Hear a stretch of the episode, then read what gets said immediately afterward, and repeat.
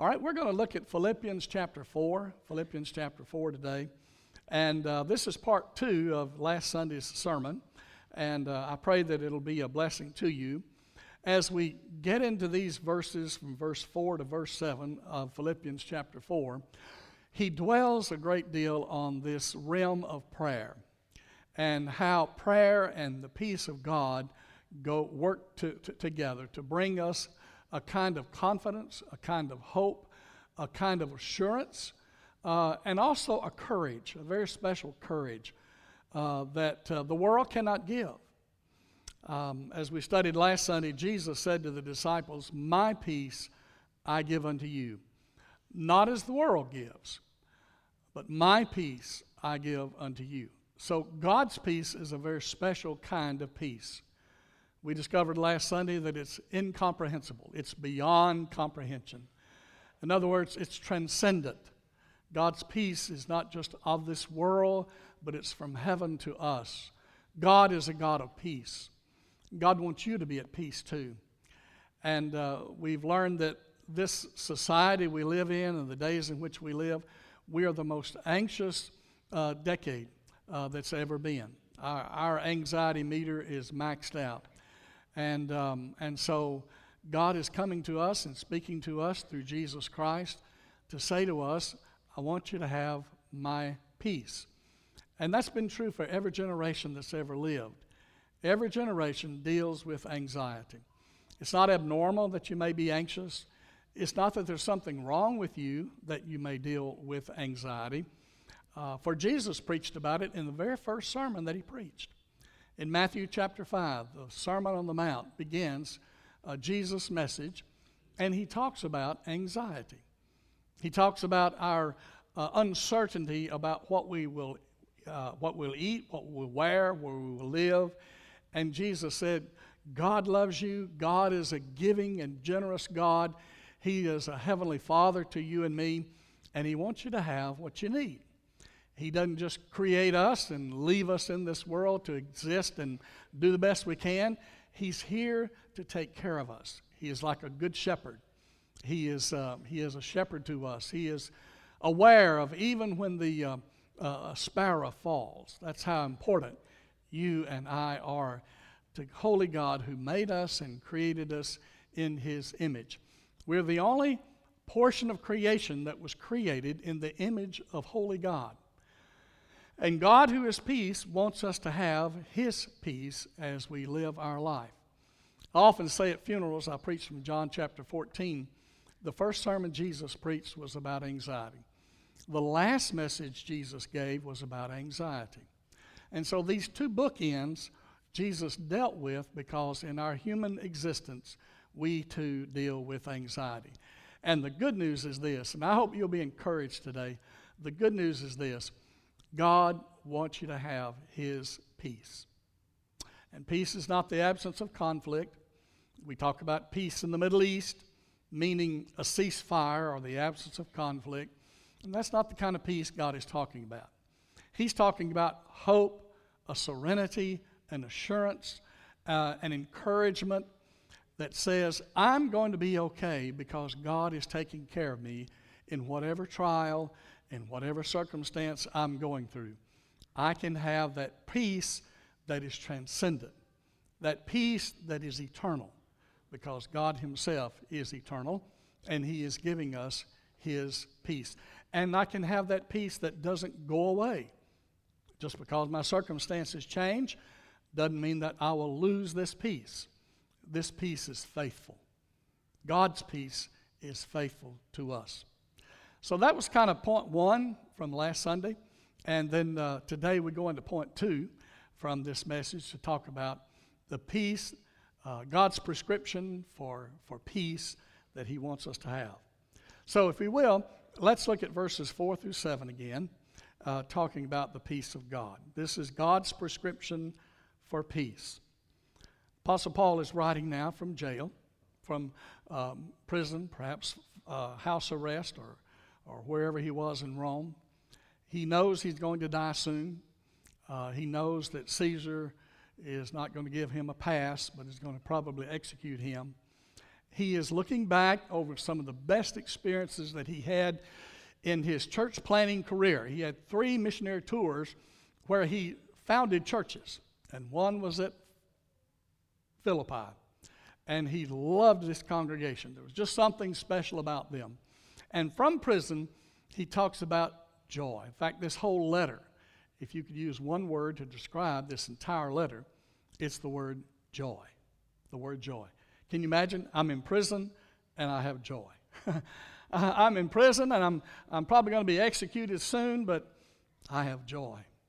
Uh, I'm in prison and I'm a long way from the people I love the most at, at uh, Philippi. If I could just be there to have one of those chicken dinners that they had, you know, back in the day. If I could just be there when they had church. If I could just be there to hug those people and tell them thank you for being faithful to the gospel. But yet I'm confined. I can't go anywhere. And the only people that I have to talk to are the visitors who come to me, like Timothy and Epaphroditus and others uh, who, who may come and visit with Paul. I'm so alone and I'm here by myself and I'm chained to a guard, but yet I have joy. Yet I have joy. Now, when I, when I get anxious or when I feel sorry for myself or when I feel like I'm alone or, or nobody really understands me, I go back to this book of the Bible and it encourages me to focus in upon how to have this kind of peace and joy. And it has everything to do with my conversation and relationship with Holy God, who is my peace. Rejoice in the Lord always, Paul said. Again, I say, rejoice. Somebody said if you hear it in stereo, you need to listen. And so, twice he says it, if you will, in stereo rejoice in the Lord at all times. Now, I'm going to bring that word always into this idea of praying always. Paul uh, would often say, pray without ceasing. So rejoice in the Lord always. And again, I say, rejoice. Let your forbearing spirit be known to everybody. In other words, the peace that you have from Christ in your relationship with God spills out. Uh, you can't hide this kind of peace. People want to know why are you different? What is it about you that sets you apart from the rest of the world? How is it that you can have peace when others are panicking? Let your forbearing spirit be made known to all men, for the Lord is near. Remember, we said last Sunday, God is near. Hear this now. In case it didn't sink in last Sunday, maybe it'll sink in t- t- today. God is nearer to us than we are to ourselves. Because God's Holy Spirit rules and reigns in our life. He knows every thought, He knows every emotion, He knows every deed, He knows every intention. He knows us better than we know ourselves, and He is closer to us than we are to ourselves. And that has a lot to do with this sense of, you know, we, when we're around other people, we put our best foot forward. You've heard that expression? We, we want people to know the, the best part of us. That's really kind of a pseudo self, a false self. We kind of project that image on other people. But Jesus looks to the authentic and real and genuine you. And he sees you for who you really are. We can't hide anything from him. And when we are anxious, when we have those feelings of anxiety, He is so well aware of it. So well aware of it. The Lord is near. So in verse 6, you don't have to be anxious. You don't have to be anxious.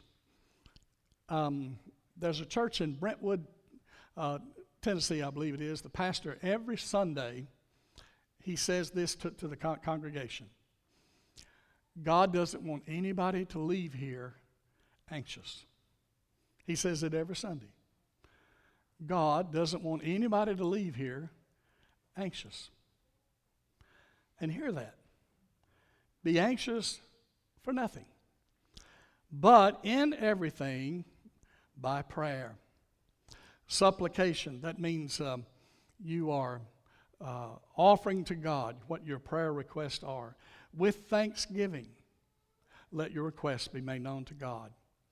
And the irene of God, irene ho theo, the peace of God, which surpasses all comprehension, will guard your hearts and your minds in Christ Jesus. The key to peace with God is prayer. Just pure and simple. And what is prayer? Prayer is a constant conversation with Holy God. That's what it is. Now, when you think about your prayer life, you think, oh, I forgot to pray this morning. Um, oh, I, I, I, didn't set aside, you know, or maybe I haven't gotten around to having this half hour prayer meeting with God. Or, or maybe you're thinking, I, I prayed this morning, but my prayer just kind of goes to the ceiling. And it doesn't seem to go any farther than that. Uh, the good news about that is God's at the ceiling too. So even if it felt, like my prayer just goes to the ceiling, God's right there too. He hears your prayer. Now, there are things in our life that can hinder us from, from experiencing God's response to our prayer, but God hears, God hears your prayer. Prayer is conversation with God. It's simply talking to holy God. Because God, who lives in you through the power of the Holy Spirit, knows your mind, knows your thoughts, knows your deeds, knows you better than you know yourself. So Paul is saying to us when anxiety begins to take control. Now, we all live with anxiety. We can manage it or it manages us. And part of managing anxiety is including a spiritual discipline called prayer. Now, spiritual discipline. What in the world is that? Well, worship is a spiritual d- discipline that you're practicing right now, t- t- today. Prayer is a spiritual discipline, this conversation with God. Reading and studying your Bible is a spiritual mm, discipline. And some people really really explore the spiritual disciplines in a great way meditation, etc., etc. But these are the spiritual disciplines. Now, it's not the spiritual disciplines that brings the power of God in your life. They are like conduits. They're like conduits. And through the spiritual exercises of prayer and devotion, God begins to take control of us. And as God begins to take control of us, we begin to manage the anxiety that's in our life. So, what is prayer? Prayer is talking to God. Prayer means that we have a praise centered mindset about our God. Prayer is praise. As we praise God, we worship Him in praise, this is an act of prayer. Giving thanks to God in this passage of Scripture is one of the key ways to experience this kind of praise to Almighty God. Now, I hear a lot of comments about uh, praise and worship, and, and people, you know, don't quite get into that. They have another way of worshiping God. But, you know, when you get to heaven, that's about all we're going to do. And if praising God is uncomfortable, can you imagine what heaven's going to be like? Christ is going to be the focus of our attention, and our praise and glorifying Him will be for all of eternity. So, to begin in the exercise of prayer, we begin by praising the Lord. The Bible says, whatever you do in word or deed, do it all to the glory of God. That's why we exist. That's why we are here. That's why we're on the earth, to bring glory and praise unto God. And in order to find your place and purpose in life, we begin to understand our place and purpose in life through praising our Lord and giving Him thanks. When we do that, this peace of God begins to bleed into us. It begins to uh, take more and more control of our feelings, our attitude, And after our feelings and attitude, our deeds follow after that. In Colossians chapter 3, verse 15, Paul said, Let the peace of Christ, let the peace of Christ rule your hearts. Let it take over. Uh, let it have its way. And praise is the door that opens to the peace of God. Let the peace of Christ rule in your hearts, to which indeed you were called in one body, and be grateful. Be grateful. The open door to peace has a lot to do with gratitude.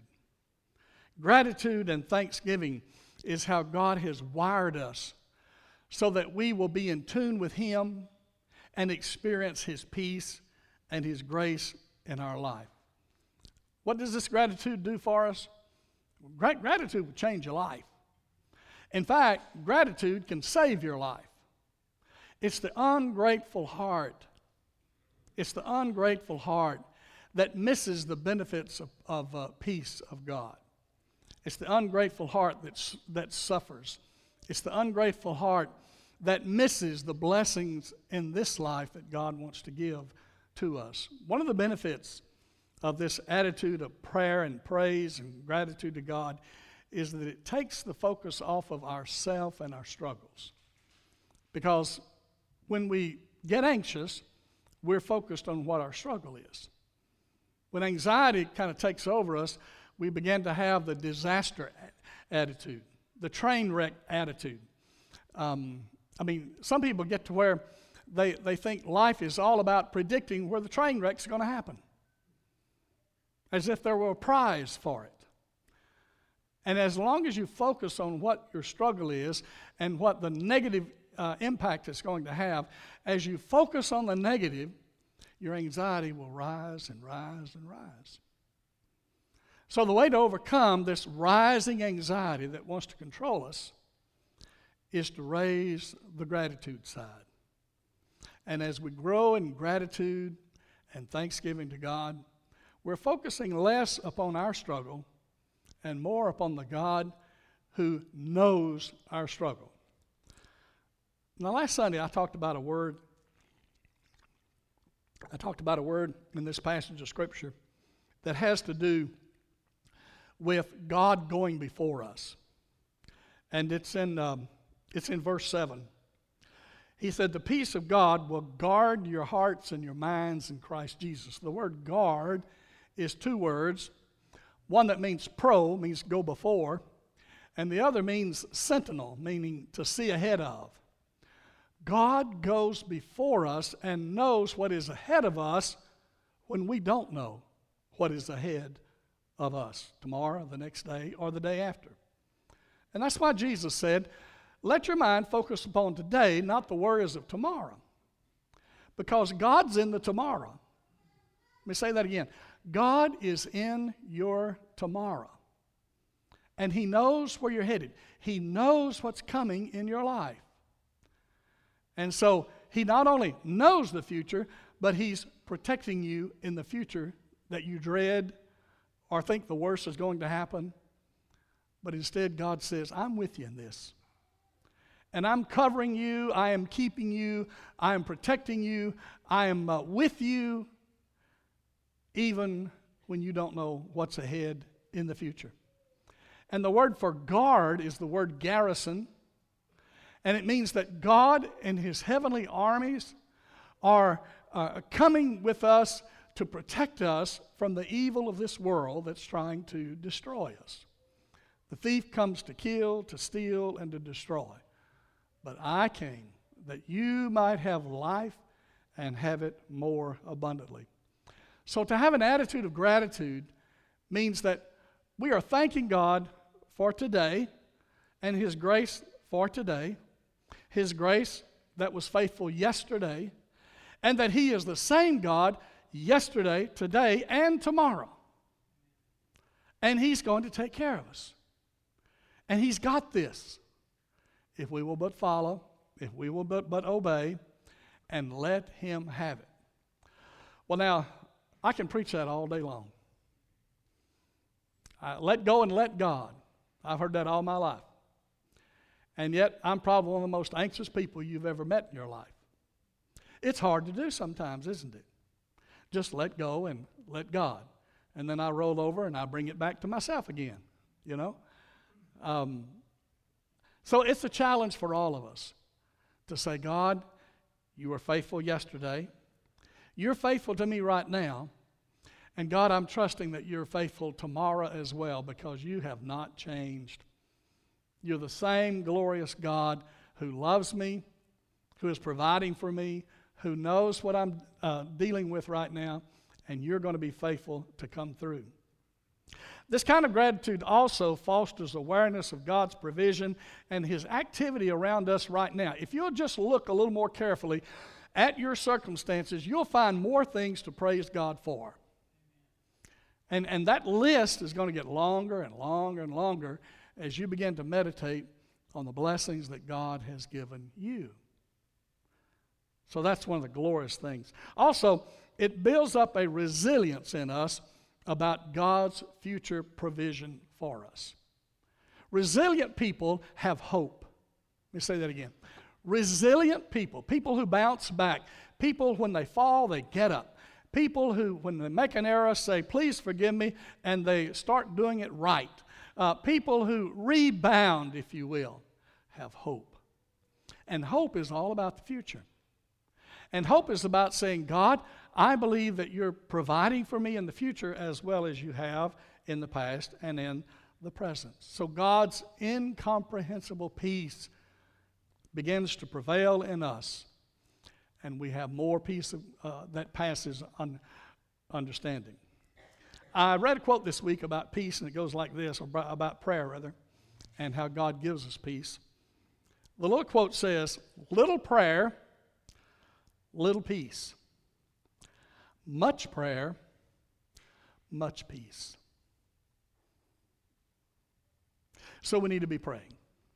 Now, here in this passage of Scripture, he says, um, The Lord is near, rejoice in the Lord always, and in everything by prayer and supplication let your requests be made known unto God.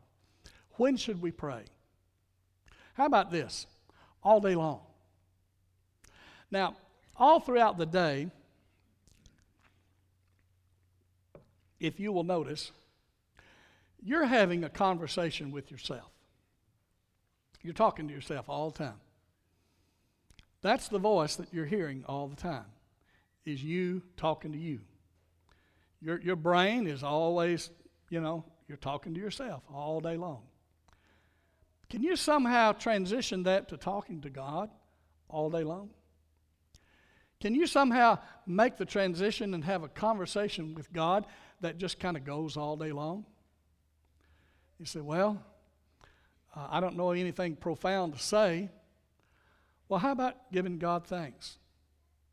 How about talking with God about your circumstances that you're in right now? Uh, how about talking to God about the next trip you've got to take? I know when we traveled to Georgia and back, and traveled to Cleveland and back, traveled to Baton Rouge and back just in the last two or three months, we literally prayed, God, you, you've got to guide us because these trucks and these cars are going like this on the interstates. And, uh, you know, my anxiety is way up here. I even apologized to God for getting on the highway. I said, Lord, if you just let me get home safely, I won't ever do, do this again. But uh, just that running conversation with God all day long. Back in the 17th century, a monk who was born in 1611 was a monk uh, at, a, at, a, monastery in Paris. And uh, he came to be known as Brother Lawrence. And uh, Brother Lawrence was not noted for being, being too bright, but uh, he was welcomed in the uh, monastery with the, with, the, with the priest. He wasn't a priest, he was one of the lay people in the m- monastery there. So they gave him some mundane jobs. He, he did a lot of the cooking. He washed a lot of the pots and the pans. But he was a prayer warrior because he developed this idea that prayer is not when you get on your knees to pray a certain time of the day, but it's a conversation you have with God while you're washing the pots and the pans. Uh, Brother Lawrence, he, he became known as. He wrote a book that is still in print today. Over 20 million copies have been sold of this book called The Practice of the Presence of God. Let me quote one little phrase he gives in that book. Uh, Brother Lawrence says, meaning to the Lord, He does not ask much of us, merely a thought of Him. Now, think about that. God doesn't ask much of us, just that we think about Him. Out of that statement, out of that spirit, he developed this idea that to love someone, you have to know them. And what was the great commandment our Lord gave to us? You shall love the Lord your God with all your heart, all your mind, all your soul, and your neighbor as yourself. And Brother Lawrence developed this, this theological idea that was transformational while he's washing pots and pans that said, in order to love God, you have to know God. And the way to know someone is to have a conversation.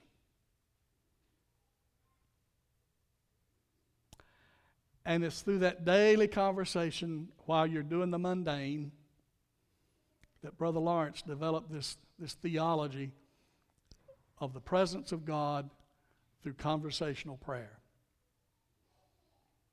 And I think there's a lot that we can learn from Brother Lawrence while you're mowing the yard, while you're trimming the bushes, while you're at work and, and you're doing mundane things, while you're washing the clothes, while you're cooking supper or lunch or dinner, or when you eat out. Continue that conversation with Holy God. So let me encourage you in the last minute that we have here to pray using a couple of guidelines. Pray using the word prayer, or pray rather, P R A Y. In other words, let there be praise. Let R stand for repentance. Let A stand for ask. And let Y stand for yield. Maybe that little acronym can, can help you to pray during the day. Praise, repent, ask, yield. Um, one of my favorites is the word acts, A C T S. Uh, let, let our prayer uh, start with adoration or praise, and then a time of confession, and then a time of thanksgiving and gratitude. And lastly, supplication, which means, Here are my requests. And most of all, pray the Lord's Prayer. And I hope that it's catching on here at Ekron. I, I sense that it is. And, um, but pray the Lord's Prayer. It's the prayer that God always answers Thy kingdom come, thy will be done. Let's pray it together. Our Father, who art in heaven, hallowed be thy name. Thy kingdom come, thy will be done, on earth as it is in heaven. Give us this day our daily bread, and forgive us our trespasses, as we forgive those who trespass against us. And lead us not into temptation, but deliver us from evil.